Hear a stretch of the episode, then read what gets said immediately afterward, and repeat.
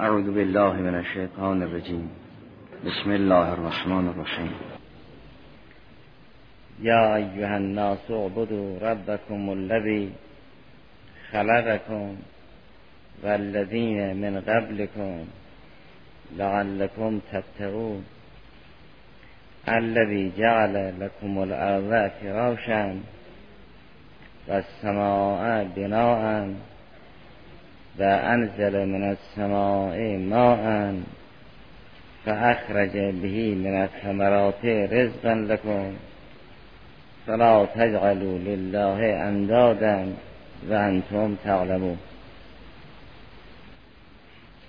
بعد از اینکه احوال کفار و منافقین را بیان کرد، اونگاه به نوع انسانها خطاب می‌فرماید که همانند اهل تقوا خدا را عبادت کنید. تا کنون سخن از غیبت بود، سخن از خطاب نبود. این التفات از غیبت به خطاب برای آن است که لذت حضور و مشاهده خدای سبحان را در دلها بچشاند تا خستگی عبادت در کام انسان اثر نکند.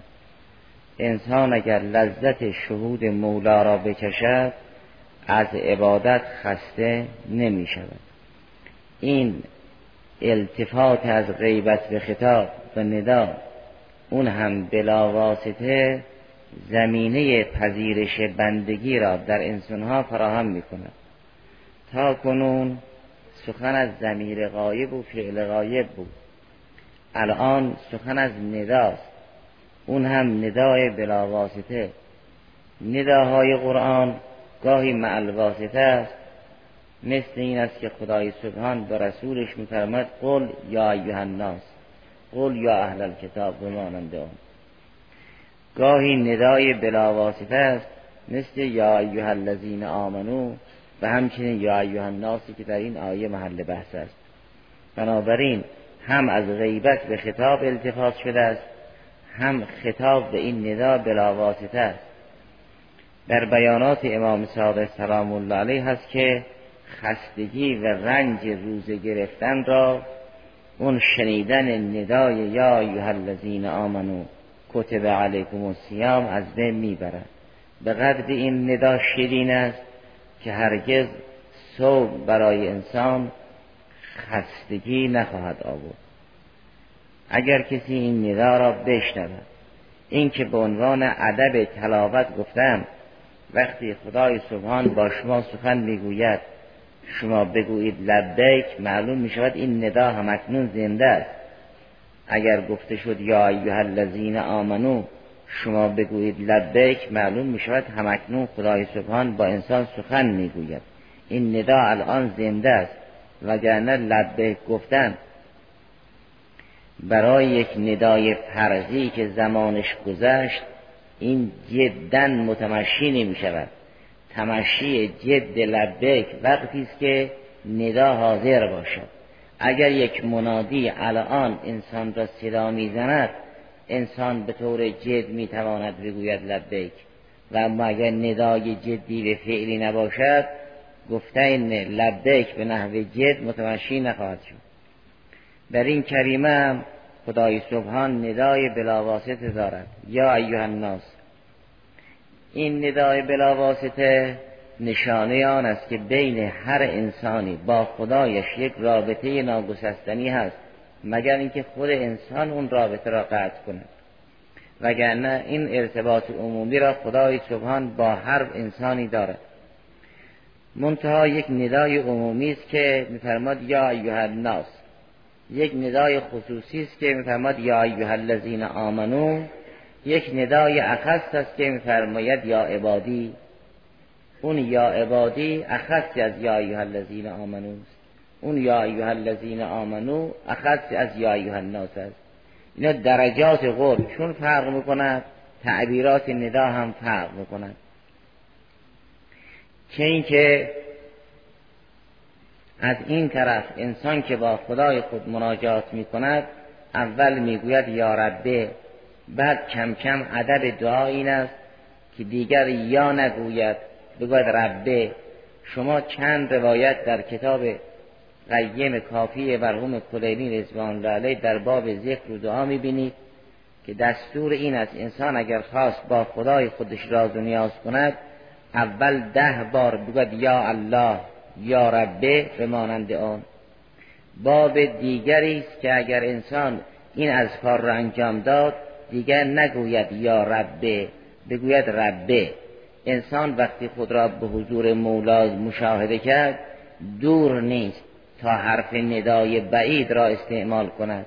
اگر یا حرف ندای بعید است و انسان این بعد را پشت سر گذاشت و به حضور مولا رسید، دیگر نمیگوید یا الله، نمیگوید یا ربه، میگوید ربه. این هست که دو باب در جوامع روایی در کنار هم ذکر شده است، یک باب برای گفتن یا ربه، یک باب برای گفتن ربه، که انسان کی بگوید یا الله و کی بگوید الله، کی بگوید یا ربه و کی بگوید ربه. از این طرف اگر بود به غرب تبدیل شد، حروف ندا هم بعضش عوض می شود، گرچه همیشه خدای سبحان به ما نزدیک است، نحن اقرب الیه من حبل الورید، اما از این طرف گاهی انسان دور است و مشاهده نمی کند، گاهی به حدی می رسد که خود را در مشهد خدای سبحان می بیند.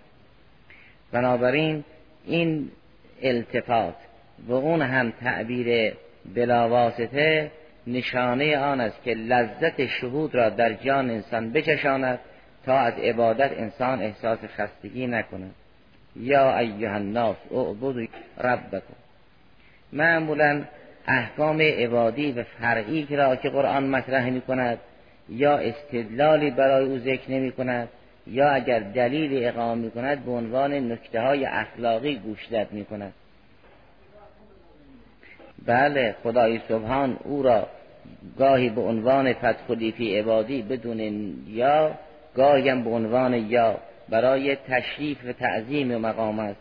همیشه این یا برای دور بودن نیست، گاهی هم برای رفعت مکانی و بعد مکانت هست، یعنی تجلیل این مقام ایجاب میکند که از او به یا یاد بشود.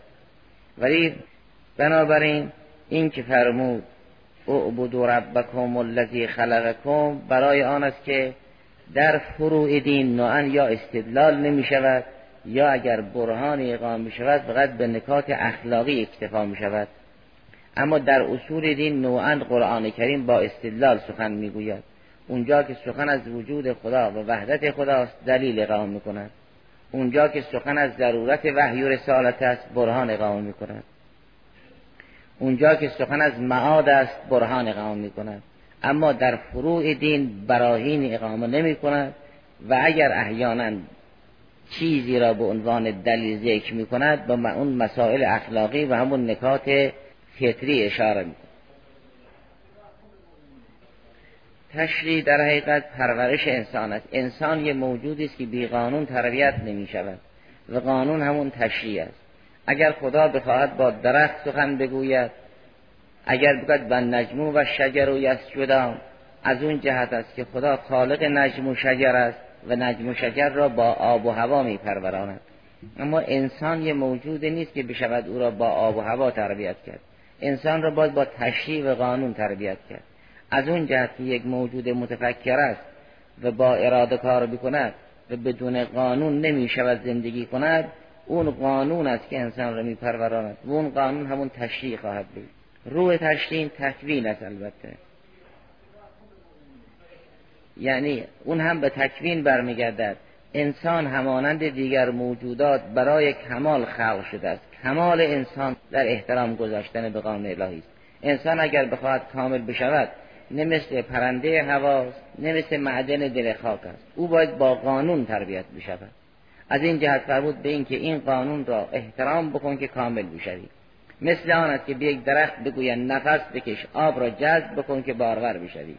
به یک معدن بگویند خاکهای مناسب را جذب بکن که یا عقیق یمن بشوی مثلا. انسان اگر بخواهد کامل بشود راهی جز تشریع ندارد. در این کریمه برای اینکه توحید ربوبی خدای سبحان را اثبات کند، از خالقیت خدای سبحان به عنوان حد وسط یاد میکنه. چون خدا رب است پس باید او عبادت کرد. چرا او رب است؟ برای اینکه خالق است. وقتی او خالق بود، خالق پرورنده است. وقتی او پرورنده و مدبر بود، باید او را عبادت کرد. آیا انسان میتواند یکی از این اصول نامبرده را انکار کند تا از عبادت بتواند شانه خالی کند؟ یا هرگز ممکن نیست. آیا انسان خود ساخته است یا مخلوق؟ اگر مخلوق است خالقی دارد. آیا انسان در بدء پیدایشش، در آغاز پیدایشش نیازی به خدا دارد، در ادامه زندگی نیازی به خدا ندارد، یا نه در آغاز و انجام زندگی به خدا محتاج است؟ آیا انسان محتاج نیست یا هست؟ آیا اگر محتاج هست خود میتواند حاجات خود را برآورده کند یا نه؟ اگر خود نمیتواند، دیگری که مثل اوست توان رفع نیازهای او را دارد یا نه؟ اگر در برابر همه این سوالها پاسخ منفی است، یعنی انسان این چنین نیست که هستی خود را خود بتواند اداره کند و این چنین نیست که مثل او بتواند هستی او را اداره کند، پس انسان نیازمند است. اگر نیازمند است باید به مرکز رفع نیاز خود رابطه برقرار کند تا کمالش را از این را تأمین کند. قرآن کریم به انسان میگوید تو چه نیازمندی، کسی را بپرست که نیاز تو برطرف کند، که این پرستش باعث رفع نیاز توست. تو یک حیات انسانی داری که اون بدون عبادت تأمین نمی شود. یه حیات حیوانی و نباتی داری مانند دیگر موجودات. اون موجوداتی که در عالم دارن زندگی میکنن، اون گونه حیات که به حال تو سودمند نیست. تو میخوای حیات انسانی داشته باشی، حیات انسانیت بدون ارتباط با آفریدگارت و ربت میسر نیست و پیوند بین عبد و مولا همون پیوند عبادت و ربوبیت است. خدا رب است، انسان عبد. اگر این پیوند گسیخته شد، انسان میماند محتاجی که راه برای رفع نیاز خود ندارد. اونگاه است که حقیقت خود را هلاک میکند. لیهلک من هلکن بینه، اون حقیقت خود را از دست داده، شده یک حیوان یا شده یک درخت. از نظر قرآن این چنین نیست که همه مرحله انسانیت برسند. اون که فقط به فکر خوردن و نوشیدن و خرم بودن و خرامیدن و لباسهای فاخر در بر کردن است، او هنوز حیوان نشد که رسد به انسان. او یه حیات گیاهی دارد، او یک نهال خوبی است، او یک درخت خوبی است. یک درخت وقتی که سرسبز و خرامان است و خوب غذا میخورد و خوب رشد میکند و تنومند میشود و سرسبز میشود، یه حیات نباتی دارد. اگر یک کسی در این حد زندگی کرد، این را نمیگوین حیوان چه رسد به انسان. این نامن بالفعل و حیوانون بالقوه. اگر از این مراحل گذشت، دیگر به فکر خوش پوشیدن و خوش خوردن و خرامیدن و امثال ذالک نبود، به فکر یک سلسله مسائل عاطفی بود، تازه وارد حیات حیوانی می شود. عاطفه ای داشت، به دوستان خود، به فرزندان خود، به اهل بیت خود علاقه نشون داد، از اهل بیتش حمایت کرد، یک غیرتی در او پیدا شد، از دیردستانش حمایت کرد. تازه یک حیوان تربیت شده است که حیوانون بالفعل و انسانون بالقوه. اگر امین بود، چیزی که بود دادن خیانت نکرد، یه حیوان تربیت شده است. برای اینکه این کلب معلم، این سگ شکاری وقتی تربیت شد، همه اون سختی ها و گرسنگی ها را تحمل می کند و در اون امانت شکار خیانت نمی کند.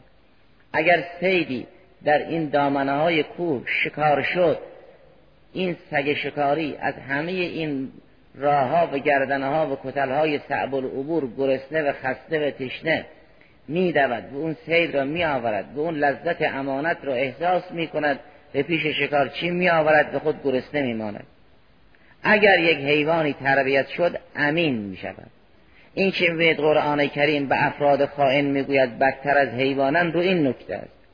اگر کسی در اون مالی که زیر دست به او سپردن او خیانت نکرد، این یک حیوان خوبی است، هنوز انسان نشد. انسانیت کجا و ندزدیدن کجا؟ اگر یک کسی خیانت نکرد یه حیوان تربیت شده ای، هنوز به مقام انسانیت نرسید. و اگر کسی خیانت کرد بل هم اضل سبیلا، از حیوان البته بستر است. اگر کسی این غیرت حمایت از زیر دست در او بود، یه حیوان خوبی است. شما ببینید این مرغ ها وقتی که تخمه ها را زیر پرشون گذاشتن و این تخمه ها به صورت جوجه شدن و این مرغ خانگی به سمت مادری منصوب شد و مادر شد، از اکنون یک حمایتی دارد به تعبیر بزرگان حکمت که این از زیر دستش باید حمایت بکند. هرگز مرغ خانگی اجازه نمیداد کسی به سراغ بچه ها و نوزادش برود. این از زیر دستش، از اهلش و از عائلش حمایت میکنه. و اگر کسی از حوزه مسئولیتش حمایت نکند از حیوان بستر است. و اگر کسی این وظیفه را انجام داد تا یه حیوان خوبی، انسانیت کجا؟ اون که معارف بلند توحید را درک میکند، اون که میتواند نمونه‌ای از و علم آدم الاسماء کلها ببرد، اون که میتواند از همه اینها بگذرد و اهل نثار و انصار باشد، این وارد اون میدان وسیع انسانیت شد. حضرت امیر سلام الله علیه در اون نامه تاریخی که برای حکومت اموی نوشت، فرمود خیلی ها میروند کشته میشوند، اما همه مثل شهدای ما نیستند. ما اگر یک شهیدی دادیم میشود جعفر طیار ذوالجراحین مع الملائکه محشور میشود. ما اگر یک کشته دادیم میشود حمزه سید الشهدا. دیگران اگر شهید دادن در حد متوسط بهره میبرند. تا انسان در چه وادی به سر برد، فکرش چی باشد، اندیشش چی باشد، ارادت و ایمان و نیتش چی باشد، تا به چه پایگاهی بتواند نائل بشود. پس بنابراین بعضیا فقط در حد یک گیاهن، یک درخت خوبی هن. یک جوانی که راه اساسی را تشخیص ندهد، فقط به خود بپردازد، او یک نهال خوبی است، حیوان بالقوه است نه بالفعل. و اگر کسی از بعضی از مسائل عاطفی سری در آورد، یه حیوان خوبی است، انسان بالقوه است. و اگر کسی توانست بشنود ندای بلند یا ایتها النفس المطمئنه ترجعی، او انسان بالفعل است، او توانست این حقیقت را شکوفا کند. قرآن کریم انسان را به این امر فرا می‌خواند، میگوید مگر نان است که انسان محتاج است و احدی توان رفع نیاز او را ندارد. پس چه بهتر که انسان در سایه ارتباط با مولای خود این نیاز را از دست مولای خود برآورده ببیند و در سر در آستان او بساید. لذا قرآن کریم مسئله عبادت را با توحید ربوبی و توحید ربوبی را با توحید خالقی مستدل می‌کند. هر جا که زمینه شرک است اون را قرآن با برهان نفی می‌کند. می‌فرماید اگر گذشتگارتون در برابر بت‌ها خضوع می‌کردند، اونها هم اشتباه می‌کردند، اونها هم خدا آفرید. و اگر بعضی از گذشتگانتون پیش شما از یک قداست خاص برخوردارن که اونها را عبادت می‌کنید، این هم اشتباه است، برای اینکه خدای سبحان اونها را هم خلق کرده است. این چی می‌بینید؟ می‌فرماید اعبدوا ربکم الذی خلقکم والذین من قبلکم، یعنی گذشتم مثل شما بنده خدایند. اونها اگر قداستی دارن پیش شما، اون یه قداست مذمومی است، اونها را نپرستید. یا اگر اونها یه روشی داشتن که بت‌ها را محترم میشمردن، اون روش باطل است، اون روش را احیا نکنید. لذا میفرماید شما و نیاکانتون را خدا آفرید. یا ایها الناس اعبدوا ربکم الذی خلقکم والذین من قبلکم. انسان که از خدای سبحان رفع نیاز میخواهد، بهترین رفع نیازش اینه که این حجاب برداشته شود و بگوید انما نطعمکم لوجه الله. این بالاترین نیاز است که به وسیله عبادت حل می شود. نه نیاز یعنی خدایا به من وسایل مادی بده، این وسایل مادی را خدای سبحان برای همه فراهم کرده است. خدا هیچ مار و عقربی را بیروزی نگذاشت. اون ما من دابت الا و علی الله رزقه، این همه مار و عقرب و درنده های جنگل هم خدا در اونها روزی میده. نیاز انسان در این نیست که غذا تعیین کند بخورد. نیاز انسان در آن است که بتواند لااقل گوشه از عینما تولوا فثم وجه الله را ببیند. اون که میگوید انما نطعمکم لوجه الله، به ما راه نشون میداد که نیازتون در رفع حجاب است و مشاهده وجه حق. اونجا هیچ لذتی معادل لذت رؤیت وجه حق نیست که من ذل الذی ذاق حلاوت محبت که فرامن که بدلا. در روایات نماز آمده است که اگر کسی بداند با کی مناجات میکند، هرگز حاضر نیست از نماز بیرون بیاید. سرش این است که انسان لذت مناجات را نمی چشد. اونها نیاز انسان است. فرمود یا ایها الناس اعبدوا ربکم الذی خلقکم والذین من قبلکم. پس بحث در چند مقام خواهد بود. اول اینکه عبادت برای انسان ضروری است، انسان حتما باید عبادت بکنه. دوم اینکه رب خودش را باید عبادت بکنه، نه غیر رب را. سوم اینه که رب انسان جز خالق انسان احدی نخواهد بود. این در سه مقام و در سه فصل باید مطرح بشود. اما اصل ضرورت عبادت برای آن است که انسان اگر بنده کسی نباشد ناچار مولا خواهد بود. مولا کسی است که نیازی به غیر نداشته باشد. اگر انسان در تمام شئونش نیازمند است، اگر از اون رب حقیقیش احترام به عمل نیاورد و اطاعت نکند، ناچار است که به ذلت هوس پرستی تن در بدهد. اون نه میتواند بگوید من نیازمند نیستم، نه میتواند بگوید نیاز خودم را خودم برطرف میکنم، نه میتواند بگوید نیاز مرا دیگری برطرف میکند که غیر خداست. اگر انسان نیازمند است و توان رفع نیاز را ندارد جز از راه ارتباط با خدا، پس باید این ارتباط را حفظ بکند. یا ایها الناس اعبدوا ربکم. این ضرورت عبادت را تنظیم میکند به نحو کلی و اصل جامع. اونگاه معبود انسان همون رب انسان است. ممکن است ظلمی در جهان راه پیدا کند، اما خدای سبحان روزی همه را مقرر کرده است و به دیگران گفتن جلوی ظلم را هم بگیرید، ستم نپذیرید. اعبدوا ربکم الذی خلقکم. که این الذی خلقکم ناظر به مقام ثالث است که میتواند حد وسط باشد، برای اینکه چرا خدا رب است.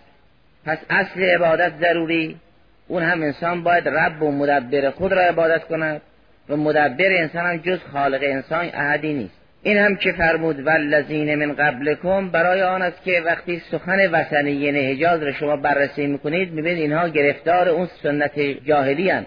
میگویند انا وجدنا آباءنا علی امه، چون گذشتگان ما این روش را داشتن در برابر بتها خضوع میکردن، ما هم ادامه این روش را میدیم. خدا میفرماد به اینکه گذشتگان شما هم مثل شما مخلوق خدایند. اونها اشتباه میکردن، چرا اون راه را شما طی میکنید؟ اگر در بین بشر کسی از قداست برخوردار شد او را میپرستید، اشتباه است، چون او هم مثل شما مخلوق خداست. و اگر روش گذشتگانتون را به عنوان بت پرستی ادامه میدید، این هم اشتباه است، چون اونها هم مثل شما مخلوق خدایند و هر مخلوقی باید خالق خود را عبادت کند نه دیگری را. لذا این مسئله که خدا شما و اونها را خلق کرد در چند بخش قرآن کریم آمده است. هر جا که سخن است احیای یک سنت است یا تکریم یک موجود غیر خدایی، خدای سبحان می‌فرماید نه اون سنت باطل را ادامه بدید، نه موجود غیر خدایی که خود بنده خداست تکریم عبادی در باره او روا بدارید. او هم مثل شما مخلوق است. سنت‌های جاهلی را که نمی‌گذارد شما راه راستینتون را ببینید و ادامه بدید زیر پا بنهید. در سوره مائده وقتی لسان عیسی مسیح سلام الله علیه را بازگو می‌کند این چی می‌فرماید؟ آیه هفتاد و دو سوره مائده این است: و قال المسیح یا بنی اسرائیل اعبدوا الله ربی و ربکم. فرمود مرا به عنوان معبود نپذیرید، نگویید عیسی سمتی دارد و ابن خداست، من هم مربوبم همانند شما و من هم عابدم همانند شما. اعبدوا الله ربی و ربکم. این کلمه ربی و ربکم برای آن است که مبادا بگویید انسان باید عبادت بکند اما یه فردی را چون مسیح. نه، اعبدوا الله ربی و ربکم. من هم مربوب اویم همانند شما، شما هم عابد او باشید همانند من.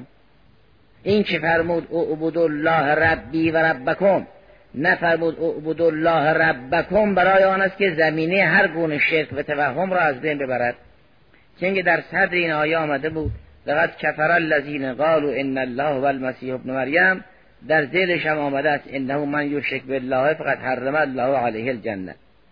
این معنا در سوره انعام به لسان دیگر بازگو شده است. آیه صد و دو سوره انعام این است: ذالکم الله ربکم لا اله الا هو خالق کل شیء تعبدوه و هو علی کل شیء وکیل.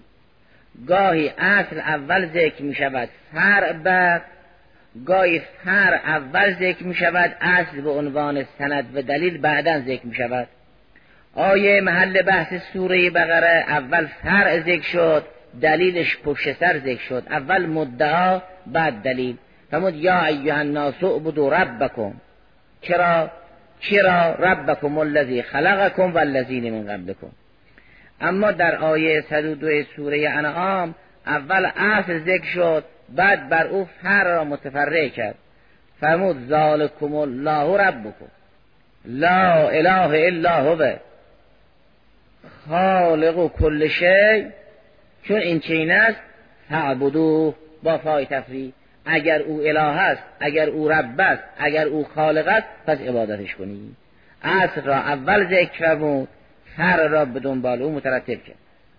قوم ثمود به صالح پیغمبر این چنین میگفتند. آیه شصت و دو سوره هود این است: قالوا یا صالح قد کنت فینا مرجوا قبل هذا اتنهانا ان نعبد ما یعبد آباؤنا و اننا لفی شک مما تدعونا الیه مرید. ثمود به صالح سلام الله علیه گفتند آیا تو ما را منع میکنی از اینکه روش نیاکانمون را ادامه بدیم؟ ما قبلا به تو امیدوار بودیم. این همون تکریم نابجایی است که برای خاموش کردن یک عده صاحب نظران میگویند. میگفتن ما قبلا به تو امیدوار بودیم، امید ما بودی، چگونه اکنون علیه سنت های کهن ما قیام کردی؟ اتنهانا ان نعبد ما یعبد آباؤنا. یعنی این سنتی است که نیاکانمون داشتن. در برابر این طرز فکر خدا میفرماید کسی را عبادت کنید که شما و نیاکانتون را قبول کرد. این چنین نیست که اگر یک روش جاهلانه ای را نیاکانتون داشتن شما باید همون را احیا کنید. اعبدوا ربکم الذی خلقکم والذین من قبلکم. در بخشی از آیات ناظر به بت پرستاست میفرماد به اینکه این چوبهایی را که شما محترم میشمارید او را خدا خلق کرد. خلقکم و ما تعملون. مگر این چوب را، مگر این سنگ را خدا نیافرید؟ مگر اون مکانی که بت کده است خدا نیافرید؟ مگر اون ابزار بت تراشی را خدا نیافرید؟ چرا این چوبها را احترام میکنید؟ خلقکم و ما تعملون. اگر شما و این چوبهای تراشیده شما را خدا آفرید پس خدا را عبادت کنید. گاهی هم تعبیر قرآن کریم این است که در سوره شعراء آیه صد و هشتاد و چهار واتقوا الذی خلقکم والجبلة الاولین، شما و نیاکانتون و صاحبان جبله و سرشت پیشین را او آفرید. اون سرشت و اون نهان درونی که همانند جبل راسخ بشود اون را میگن جبله. مطلب جبلی مطلبی است که مانند جبل و کوه در دل ریشه پیدا کند و راسخ بشود. اگر یک سلسله اوصافی تحمیل باشد، به نحو حال باشد نه ملکه، به نحو وصف عادی باشد نه وصف راسخ، او را جبلی نمیگویند. اگر یک صفتی مانند جبل جز رواسی شد، در دل ریشه پیدا کرد و راسخ شد، اون را میگویند جبلی. فطریات جبلی انسان است. پذیرش اصل حق و واقعیت جبلی انسان است و مانند آن. فرمود از خدایی بپرهیزید که شما و جبله اولین را و صاحبان جبله پیشین را او آفرید. پس اگر یک سنتی را از گذشتگان دیدید اون معیار ارزش نیست، زیرا اون سنت گذاران را هم خدا آفرید، شما را هم خدا آفرید. چرا به دنبال سنت کهن جاهلانی اونا می روید؟ این تعلیق حکم بر وصف در این گونه از موارد مشعر به این نکته علیت است که هرگز نگویید این یه سنت کهن و دیرپاست. سنت گزارنده مثل شما مخلوق خداست، باید بنده خدا باشد. در پایان سوره هود به عنوان یک اصل کلی استدلال می کند. اونگاه عبادت را بر این اصل کلی متفرع می کند، همانند سوره انعام. در پایان سوره هود می فرماید ولله غیب السماوات و الارض، نه تنها لله ملک السماوات و الارض، نه تنها بدنه آسمان ها و زمین مال خداست، بلکه نهان و نهفته ها و غیب و درون این آسمان ها هم مال خداست. اون چه که مشهود است ملک است و اون چه که باطن است و مستور است غیب. فرمود غیب آسمان ها و زمین مال خداست، چون سبحان الذی بیده ملکوت کل شیء. آشکار آسمان و زمین مال خداست، چون لله ملک السماوات و الارض. نفوس و بدنه سماوات و ارض از آن خداست، درون و باطن سماوات و ارض هم از آن خداست. تبارک الذی بیده الملک، این ناظر به مالکیت ظاهر عالم است. فسبحان الذی بیده ملکوت کل شیء، ناظر به مالکیت باطن عالم است. لله ملک السماوات و الارض، ناظر به ظاهر عالم است. و لله غیب السماوات و الارض، ناظر به باطن عالم است. اون که هو ظاهر است مالک ظاهر است، اون که هو الباطن است مالک باطن است. چون خدا هو الاول و الاخر و الظاهر و الباطن، پس خدا مبدعی است که هم لله ملک السماوات و الارض، هم مبدعی است که لله غیب السماوات و الارض. لذا فرمود ولله غیب السماوات و الارض، این ناظر به نظام فاعلی و مبدع.